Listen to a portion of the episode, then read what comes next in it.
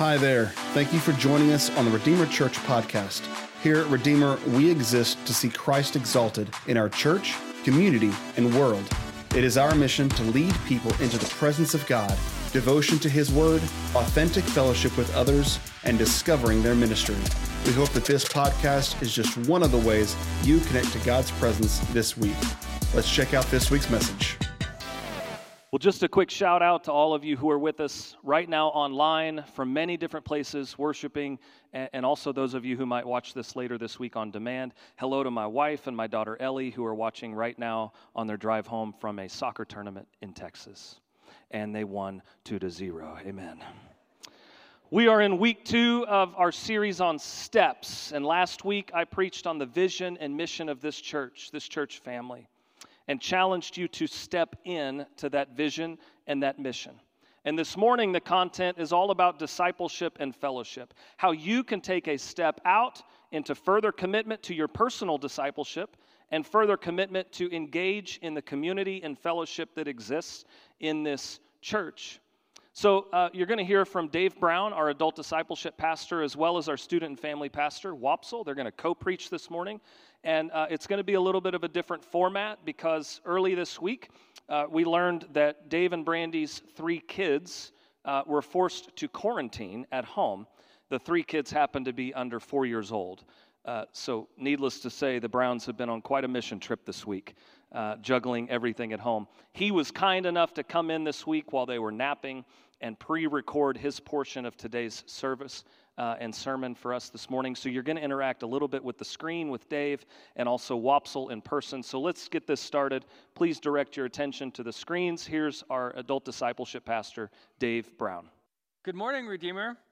I'm disappointed to not be in person with you as I had planned, but because of the wonders of technology, I'm thankful I can still share with you the things that God has been putting on my heart. Today we are in part two of our Steps series. Last week, Adam outlined for us the vision of Redeemer Church, which is Redeemer exists to see Christ exalted in our church, community, and world. Although the vision is easy to understand and looks great on the website, we want it to actually describe the reality of who we are here at Redeemer. And for that to happen, it means taking discipleship seriously. So this morning, Wapsel and I are going to be talking through what discipleship means to us while describing ways that you can either start or progress in your journey of discipleship here at Redeemer. So what exactly is a disciple? A disciple is anyone committed to pursuing Christ and Christ's priorities in the world. Let's pause there and take a minute to talk through what the word committed means. To be committed to something involves adopting a lifestyle. If I'm committed to eating healthy, then I intentionally buy food that will contribute to my health. If I'm committed to my spouse, it means not only supporting her day to day, but it also means being faithful to the promises I made to her on our wedding day. And both of those things take whole new life orientations. Therefore, being a disciple involves adopting a whole new lifestyle of pursuing Christ and pursuing His priorities. And that's different, really, than simply adding one more thing to our already too busy lives. If I simply attempt to just add Christ to my current life, I will fail miserably at being a disciple. I'm going to say that again because it's important. I want this to really sink in. If I simply attempt to just add Christ to my current life, I will fail miserably at being a disciple. So what type of lifestyle are we committing to as a disciple of Jesus? The best biblical example of a disciple's lifestyle is found in Acts chapter two, forty-two through forty-five.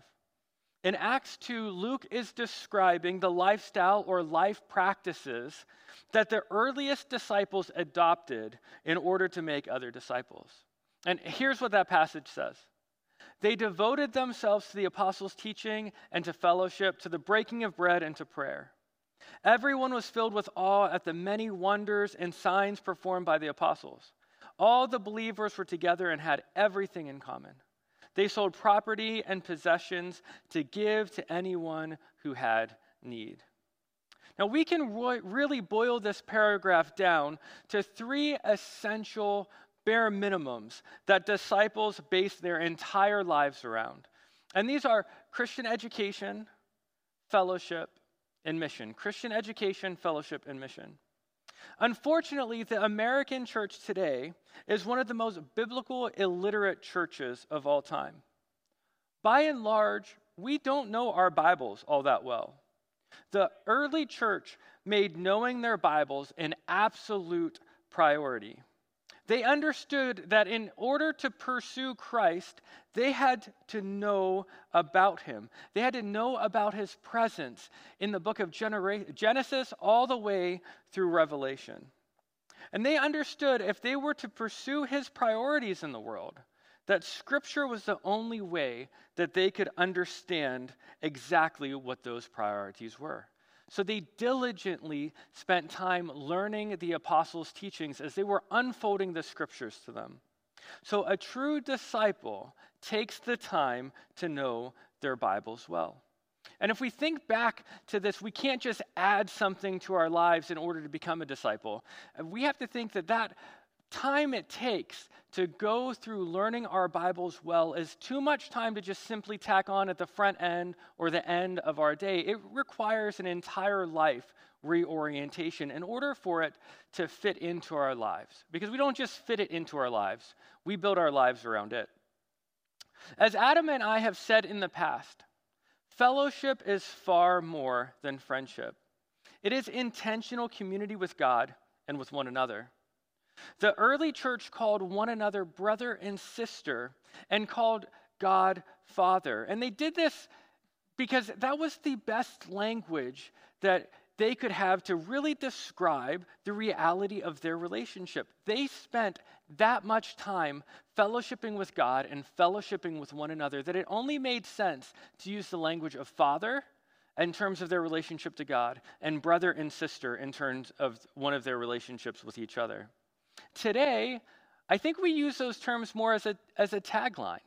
We call God Father, but we don't actually incorporate him into our lives in such a way that he is truly a father to us. And I don't think that we truly invest a lot of time in our relationships with our other fellow believers in Christ at such a magnitude that we could truly call one another brothers and sisters. So we've turned them into a bit of a tagline. True fellowship is a time commitment. It's not something that we can add to the front or to the end of our lives or try to sandwich in. It's something that we have to build our lives around. It means slowing down to build an intimate relationship with other believers. Finally, a true disciple is engaged in mission. In other words, they are using their God-given gifts, talents, and abilities to introduce others to Jesus. If we stop after Christian education, and if we stop after fellowship and never move on to mission, then we are not really a true disciple. And we're going to talk about this a little bit more later. So how important is discipleship? It's so important that it's the very mission that Christ gave the church. Here's Jesus' final instructions to his disciples in the book of Matthew. And we usually call those instructions the Great Commission. It says, "Therefore, go and make disciples of all nations, baptizing them in the name of the Father and of the Son and of the Holy Spirit, and teaching them to obey everything I have commanded you. And surely I am with you always to the very end of the age." Notice that it doesn't say, go and make converts. It doesn't say just go and evangelize, tell people the good news. The mission of the church has always been to make disciples that make disciples. It's always been about intentionally journeying in a relationship with other people. Now, Wapsel is going to share a bit more about how families at Redeemer can progress in their, their discipleship relationship. Well, thank you, Dave. Um, yeah, so, so part of what I get to do here is focus on family discipleship. But I think it's important to define that because every one of you is a part of a family, right? If you're in seventh grade or if you're seventy, um, you're a part of a family. So what do, what do we mean when we're developing resources or putting on programs for family discipleship? Here's kind of a, a rough definition is um, one or more adults that are living with or at least really investing in the discipleship of a young person, meaning um, like a, a, a high school senior or younger. That's kind of the window. So if you feel like, yes, I'm, if you feel like you're on the hook for a, a high school senior or younger and, and their spiritual development, then family discipleship is, is kind of the umbrella that we're putting on what we're trying to equip us all to grow in together. And so kind of to, to get us started here, I want to tell you a story that, that meant a lot to me whenever I was a teenager, learning how to follow Jesus, that has helped me a lot since then. It comes from the book of Ezekiel, and it's going to be in chapter forty-seven, but before we get there, let's do a little backstory on Ezekiel. So Ezekiel was a prophet of God, and he um, he had some of those things that he had to tell the people of God that weren't real popular. They were kind of those tough things to hear, like we all need to hear sometimes. And so most of Ezekiel is actually a pretty tough read. But then toward the end of Ezekiel, Um, he, he gets the privilege of reminding the people of God about the promises of God. Ezekiel thirty-seven is that famous part about the valley of dry bones, where there's all this deadness, and then God brings new life into them, and they get up and start walking around. So the end of Ezekiel is this picture of hope and how God hopes to restore things. In chapter uh, forty, uh, Ezekiel starts telling this picture of this temple, and this guy is leading him around, showing him the different parts of this temple. Um, for six chapters. And the guy says in there, he says, take down everything that you see because you need to communicate this to the people of God. And boy, does Ezekiel do that. In the next six chapters, uh, in the description of this temple, he uses the word cubit one hundred eight times. He is down to the cubit measuring all the things of this temple. But it's important to remember that just like most of the revelations of God in the, from, the, from the prophets, um, it's not about this building, right? It's not just about the cubits. There's actually something much bigger than that going on. For example, the, the glory of God returns to this temple in chapter forty-three. And in chapter forty-four, sacrifices resume. And so you see this picture not just of God building a temple, but God restoring things to the way that they're supposed to be. So then when we get to chapter forty-seven, that's where we're going to dig in to see something happening just outside of the temple. We'll start in verse two. It says, he then brought me out through the north gate, led me around the outside to the outer gate facing east. And the water was trickling from the south side. Now, all those directions aren't the most important part of this, but this water that's trickling here at this part is what we're going to focus in on, okay? So it just starts as a trickle. But the verse goes on. It says, as the man went eastward with a measuring line in his hand, he measured off a thousand cubits and then led me through the water that was ankle deep. He measured off another thousand cubits and led me through water that was knee deep. He measured off another thousand and led me through water that was up to the waist. He measured off another thousand, but now it was a river that I could not cross because the water had risen and was deep enough to swim in, a river that no one could cross.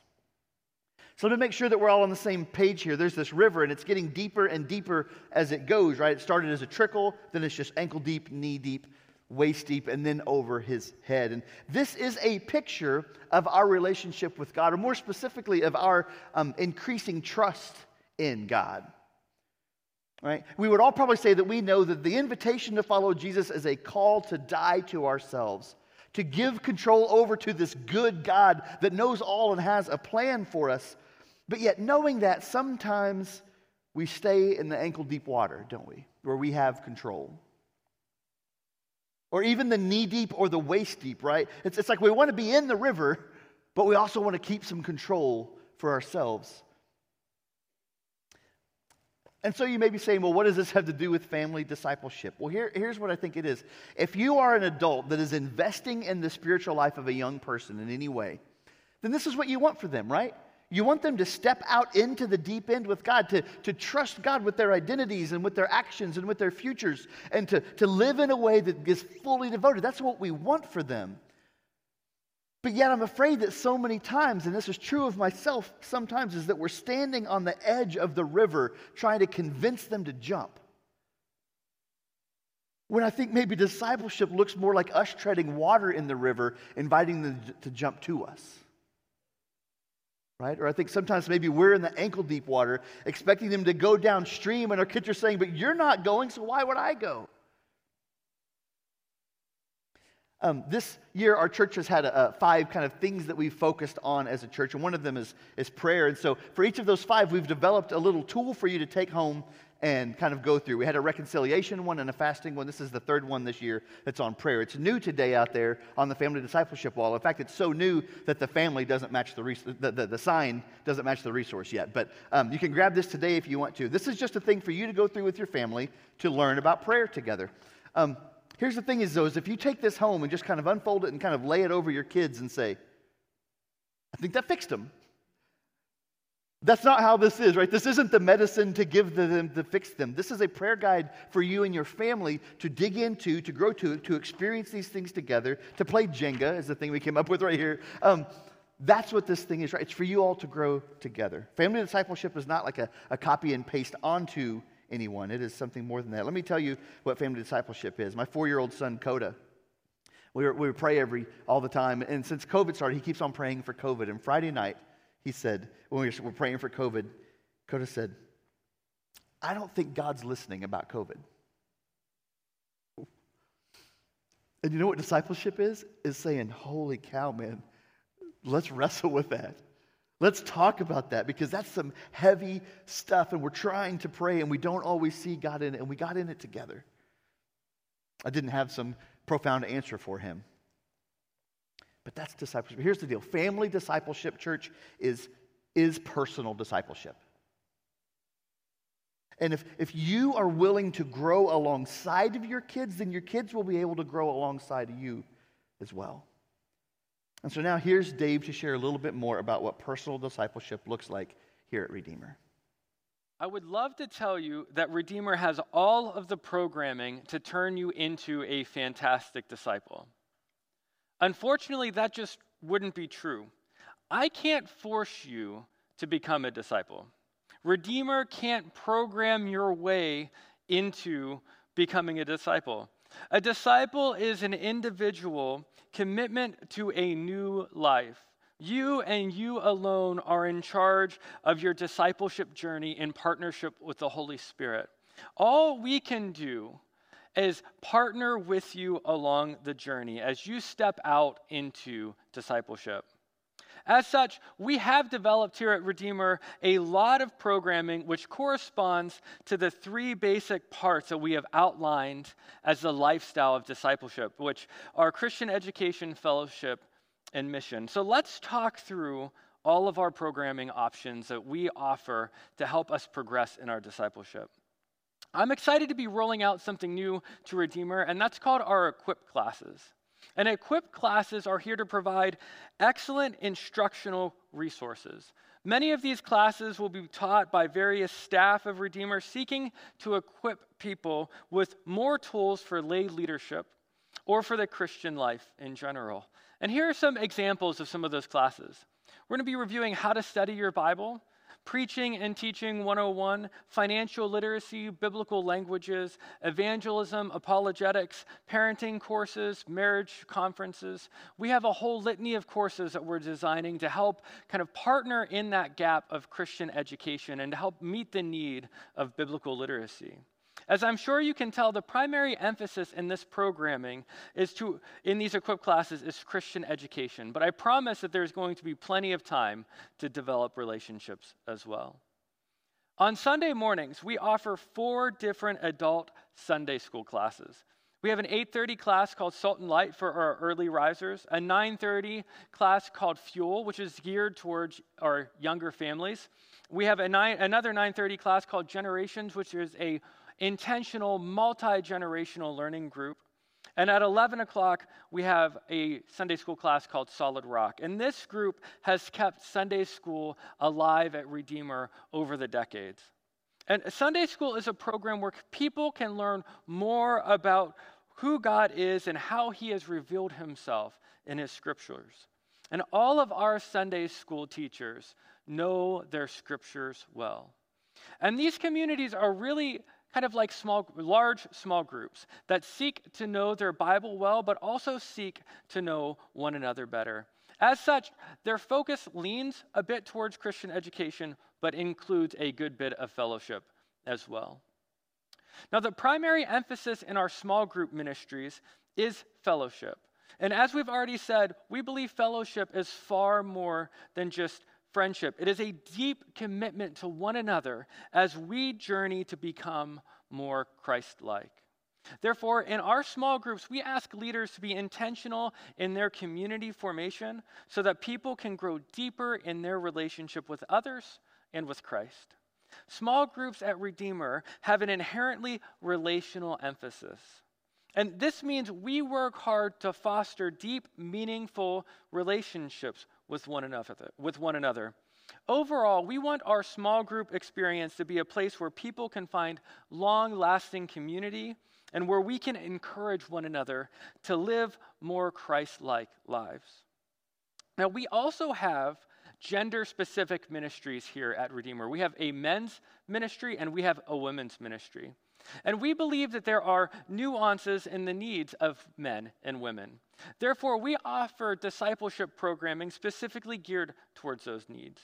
Both women and men's programming are led by the attenders of Redeemer, and they each have their own teams and discuss the various needs of women and men at various stages of life, and we design programming around those stages. Furthermore, compared to our other discipleship opportunities, men's ministry and women's ministry is intentionally multi-generational because we believe that it's important for younger adults to learn from older adults and vice versa.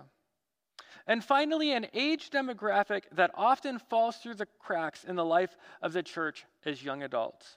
So we want Redeemer to be a place where young adults can feel deep community and belonging as they progress in their discipleship journey. As such, we are in the works of developing a young adult ministry. So if you're a young adult, be looking for more information to be following so that you can get plugged into an excellent community. And although I'm a bit biased, I think all of our programming is great. But unless if we commit to a lifestyle of discipleship, we can go through all of this tremendous programming and still not become a disciple. And what's more is if you've noticed, we haven't even begun to talk about mission. And what does it mean for us to be missionally involved? Because we can reorient our lives around Christian education. We can reorient our lives around fellowship. And if we just do those two things well and leave off mission, we have really failed in our discipleship journey. And I know Wapsel has a lot of great ideas on that topic. So listen to him as he goes on.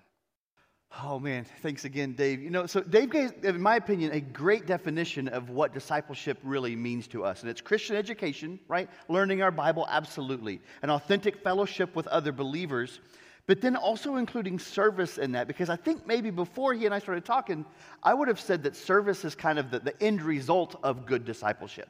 Once you know enough, then you should start serving. But if I look back at my life, I can totally attest to serving has been a part of the process of me discovering who God would have me to be. And so I think it's true for us here at Redeemer, right? Yes, we need you to serve or we wouldn't be able to do the great ministries that we do. But it's also at the same time, it's a part of your journey in becoming God who, who God wants you to be. A lot of that journey is found in your serving. So I want to this morning give you a picture of um, how God might be revealing to you where you could serve here in our local church context. So the first one's probably the most obvious to you, and it's um, the things that you're talented at or the abilities that you already have.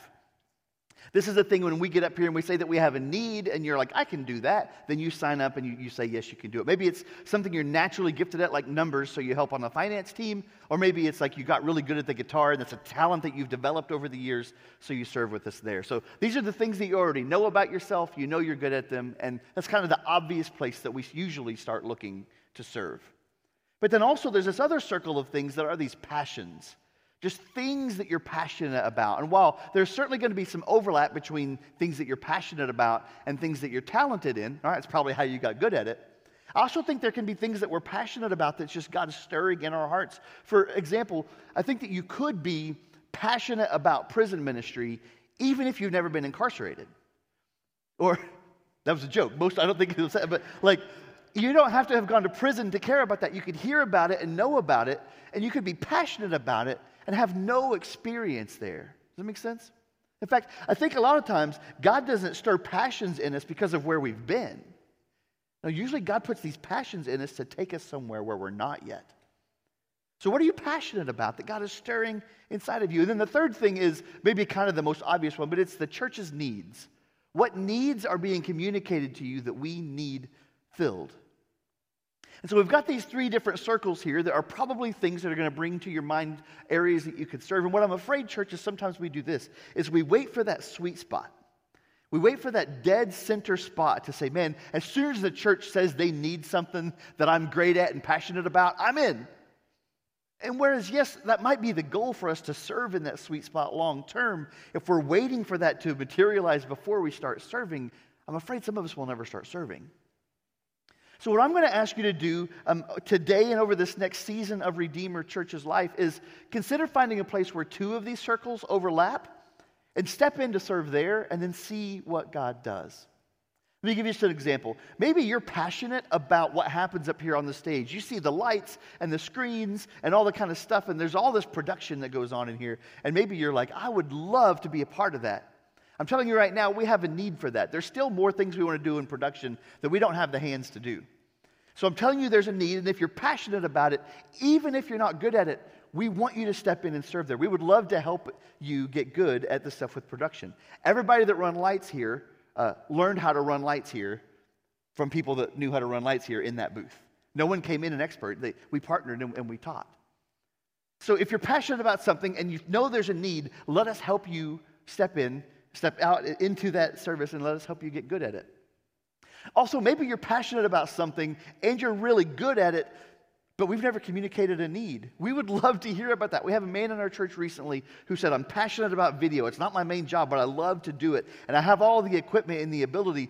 Um, is there a need? And we kind of said, well, you know, maybe so. Let, let's talk. And turns out he stepped up and made some great videos for us. And he's filled a huge need that we actually didn't know we had.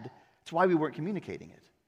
So if you're passionate about something and you're able to do it well, let us know, because you may have something that we didn't know that we needed. And then the last, of course, where the two circles overlap is if the if the church communicates a need that we have, that you have the ability to meet, but you're not passionate about, I just want to respectfully say, maybe you step into that and do it and see what God does. Maybe he'll reignite that passion in your heart. But even if he doesn't, you know, good stuff's still going to happen. People are still going to get their coffee. The door's going to be held. The baby's going to be loved on. Um, it's not too bad of a deal to, to serve in a place and see what God can do. Speaking of that, I want to tell you about my friend Tom. Um, Tom was about forty at the time of this story, and he was uh, single, never been married, didn't have any kids, and he owned a heating and air company, so he's pretty successful. And he was sitting in church one day, not serving anywhere, and the pastor got up and said, we need you to serve. He said, in fact, Um, we have we need men to serve in the kids ministry, because it was predominantly moms and women serving. We wanted some guys in there. And so Tom sat there and he said, the church told me I have a need. He said, there, um, technically I'm a man, so I, can, I have the ability to fill that need, so I'll step in. Tom would tell you he did not have a passion for kids. He definitely didn't love them. I'm not sure that he'd tell you that he liked them, but he was willing to step into this role and serve. Well, after he served there for a couple months, we did a camp there for kids whose parents were incarcerated. So he showed up to serve at that camp to love on these kids. And then through that, he found out that we actually went into the prison system and recorded the parents of these kids reading books. And then we delivered those videos to the kids. It's a very, very sweet, incredible ministry. So Tom came with us to do that, to meet these kids' parents. Well, the videographers that were helping us on that project were also a big pro- part of a project in Uganda, where we were hiring Ugandans to farm these fields that then the food that they grew went to to feed these schools. So we were, it was, it was this incredible ministry. And so Tom went with them. He met them because they were the same filmmakers doing the both projects. Tom goes to Uganda and sees this with his own eyes and begins to go you know, regularly over a few years. And then eventually he sold a big part of his business and moved to Uganda to oversee the irrigation project on these three different potato fields that we were doing. And then fast forward to the best part of the story. Tom would tell you he met his wife in Uganda and got married. Now they have two beautiful kids. I talked to him on the phone this week, and he gave me a picture of he and his family. Here they are. That's Tom and his wife and their two beautiful children. What an incredible picture of what God had for this guy. He had no idea that was the plan the day that he stepped out and started serving in kids ministry. And I don't want to scare you away and say if you serve in kids ministry, you might end up overseas. God, God doesn't do that very often. But here's what God does. Here's what I know. If Tom had been sitting there in that church that Sunday morning and God would have said, Tom, move to Uganda. Ooh. Tom wouldn't have done it, right? And I wouldn't either, and probably neither would you. It's too big of a leap, and we can't imagine that what God is doing. But if God says, serve with kids. Okay, now do this camp that kids are doing. Now those kids, go meet their parents. Hey, this film crew, go with them to do this other thing. Hey, move here long term. Hey, marry this woman. If God told us the end result of the plans He has for us, we probably wouldn't do it because we don't believe that He could possibly be doing something that big and incredible. He often leads us by inviting us to step out in small little ways. I'll also say, I think sometimes we stand there and we say, God, direct my steps. Take me where you want me. I'll do anything. Just make, you know, be a lamp unto my feet and let's go. And I think God sometimes is saying, hey, you've got to take a step for me to direct a step. Doesn't mean you have to step all the way to the end result, but if you take one step here, I can help that foot land in a way that then your next foot can go and land in a way that we will find ourselves walking on this path of discipleship to becoming the people that God wants us to become. So if this is all very overwhelming and you're saying, well, so this all sounds good, but where do I start? I've got good news for you. We have a person on staff. Her name is Amy Sineya. You've met her. She's been up here praying with us. She's our missions and outreach director. Um, part of her job is to get you connected to serving. So if you're like, I don't know who's over kids ministry, or I don't know if this thing is care or missions, or maybe you're just like, I don't know how to spell Wapsel. That's okay. Nobody does. You can email Amy by just emailing serve at Redeemer Tulsa dot org. You could just email that and say, hey, hey, random person. You don't even have to remember Amy. You could say, hey, these are the places where two of those circles overlap. I would love help in finding a way to connect in that area of ministry, and Amy will get to help you find that. This week I told Amy that I was going to mention her, and I said, Amy, can you give me a, a, a quote or some picture of why is it important for people to serve in the local church? And this is the, the thing that Amy sent me before we even, before she ever heard the story about my friend Tom. This is why Amy said it's important to serve in the local church. She said, serve where God planted you today to prepare you for where He calls you tomorrow. There is something about saying yes to God in this thing that you feel you might be called to that positions you in a place to say yes to the next thing that God is going to call you to. God has designed each and every one of us with gifts to serve His church. It's time for us to really consider what does it mean for us to step out into that space. Would you pray with me, church? God, we are so humbled that you would show us mercy and grace and love us so well. God, we acknowledge that every gift we have comes from you, our talents, our time, and our, our treasure as well, God. So as we return those things to you, we just simply and humbly ask that you would show us where to go, God. We, we commit to taking steps, and God, ask that you would just continue to direct those steps, God. And I pray for a wave over Redeemer Church of people stepping out to serve you in a way that they never knew, so that they can find out there's a life that you have for them that they never would have imagined, God. We love you. We give our hearts to you, and we give our gifts and our talents to you. It's in Jesus' name we pray. Amen. Once again, thank you for listening to the Redeemer Church podcast. To stay connected to all that God is doing here at Redeemer, visit our website at Redeemer Tulsa dot org or connect with us on Facebook, Instagram, and Twitter. Have a blessed week.